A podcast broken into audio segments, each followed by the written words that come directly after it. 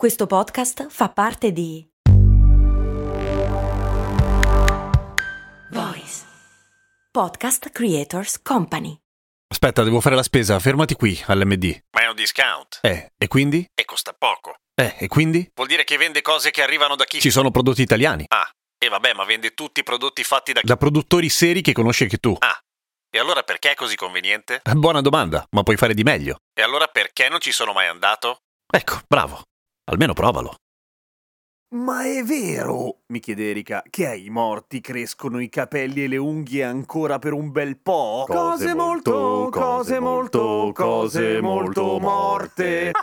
Giuro, la domanda è reale, non so perché sono cinque puntate che bene o male parliamo di capelli o di unghie o di in generale roba fatta di cheratina, però questa è la versione di roba fatta di cheratina in eh, salsa di cose molto morte. Dio che schifo di immagine ho appena creato. All'interno di una puntata di cose molto morte, per cui se ne parla in quel eh? Erika mi chiede, ma è vera quella cosa che i capelli crescono e le unghie crescono anche per un po' di tempo dopo che si muore? E la risposta è no, naturalmente, è un mito. Cioè, si crede che accada e probabilmente ci sono delle ragioni per cui si può essere indotti a crederlo. Per esempio, il fatto che il corpo, ovviamente, in linea di massima, a meno che non sia esposto all'aria, ma di solito si parla di corpi riesumati, per cui corpi tumulati e quindi tutto sommato in una condizione di relativa protezione agli agenti esterni, si disidrata. E quando si disidrata, come vi insegnano le pubblicità degli shampoo e dei balsami, il nostro corpo perde volume. E quando perde volume si rimpicciolisce, si restringe. Come un acino d'uva diventa un'uvetta. Ecco, non esageriamo, non a quei livelli, se no diventeremmo microscopici. Sar- sarebbe divertente, sarebbe anche più pratico. Ci sono le ossa che comunque ci tengono bene o male nella forma giusta, ma quello che accade è che appunto i tessuti deprivati di buona parte dell'acqua si restringono e quindi, e quindi sporgono le unghie. I capelli evidentemente non è che sporgono di più, non si vede la differenza. Quello che si vede soprattutto nei maschi è il fatto che spunta un po' di barba e un po' di baffi se il morto era rasato. Questo appunto perché la pelle si restringe. Per darvi un'idea, provate a schiacciarvi con il pollice la punta dell'indice, ok? E arrivate al massimo che potete schiacciare. L'unghia sporge, ok? E se provate a immaginare il vostro dito rinsecchito senza acqua, più o meno arriva dove c'è un po' più avanti.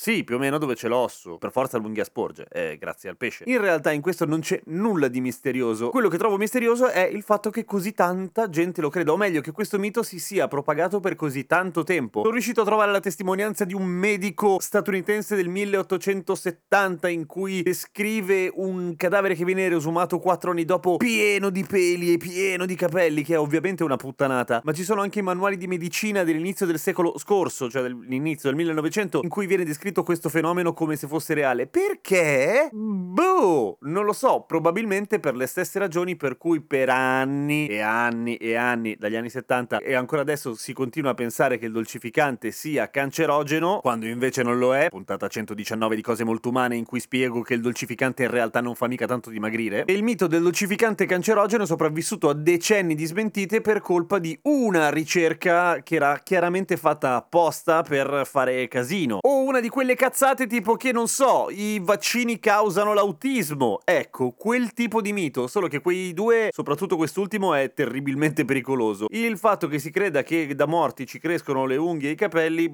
no, fa solo schifo ed è sbagliato. Ma un anatomopatologo, così come banalmente un becchino, cioè quelli che riesumano i cadaveri, sanno che non è vero e che è realmente un effetto ottico, si potrebbe dire. Nel senso che è il contesto che diminuisce e non è il pelo che cresce, come dice il saggio. Sì, saggio di sto. A domani con cose molto umane e non a settimana prossima con cose molto morte, perché cose molto morte, così come le puntate speciali che verranno, verranno altri filoni, eccetera, andranno solamente su patreon.com slash cose molto umane, per cui, ehi, salta a bordo anche tu della magica nave di patreon.com slash cose molto umane e finanzia la tua trasmissione preferita.